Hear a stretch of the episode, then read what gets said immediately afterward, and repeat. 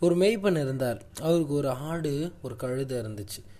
இந்த ஆடு பார்த்தீங்கன்னா ரொம்ப சுட்டியாக போடாத ஆட்டம் இல்லையா? அந்த மெய்ப்பன் இருக்கிற இடத்துல அவ்வளோ ஆட்டம் போடுமா அது? அதாவது துள்ளுமா குதிக்குமா ஓடுமா அந்த மெய்ப்பன் மடியில் போய் படுத்துக்குமா? என்ன அட்டகாசம் பண்ணாலும் அந்த மெய்ப்பன் என்ன பண்ணவே மாட்டாரான் அடிக்கவே மாட்டாராம். ஆனால் இந்த கழுதை அந்த மெய்ப்பனுக்கு ரொம்ப உதவியான ஒரு கழுதையா?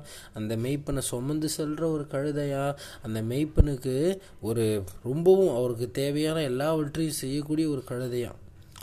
இப்படி இருந்தாலும் அந்த கழுதை சில நேரங்களில் சில காரியங்களில் என்ன பண்ணும்?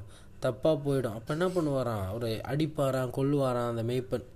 அப்போது இந்த கழுதைக்கு ஒரே கோபமாக இந்த ஆடு இன்னமா ஆட்டம் போடுது எல்லாத்தையும் எல்லா வேலையும் பண்ணுது. ஆனால் மெய்ப்பன் அதை அடிக்கவே மாட்டுறாரு ஆனால் நான் ஒரு சின்ன தப்பு போனாலும் என்னையே அடிக்கிறாரு அப்படின்ட்டு அதுக்கு எப்பயுமே ஒரு கோபம் உள்ளே இருந்துக்கிட்டே இருக்குமா.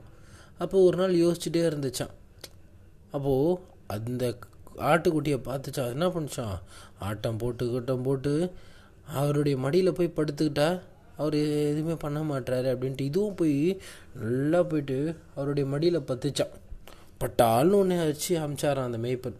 போன்ட்டு. இதுக்கு ரொம்ப ஒரு மாதிரி ஆயிடுச்சான் நம்ம என்ன செஞ்சாலும் அடிக்கிறாரே. நம்ம ஒரு சின்ன ஒரு தப்பு பண்ணாலும் நம்மளை அடிக்கிறாரு. ஆனால் அந்த ஆடு என்னதான் ஆட்டம் போட்டாலும் அடிக்கவே மாட்டாருன்னு அதுக்குள்ளே ஒரு எப்பயுமே ஒரு கோபம் இருந்துச்சான் ஒரு நாள் மெய்ப்பன் வந்தாராம். ஒரு பெரிய கத்தி எடுத்துக்கிட்டு.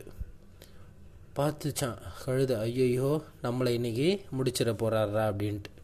ஆனால் நடந்தது அன்றைக்கு ஆடு பலியாச்சு.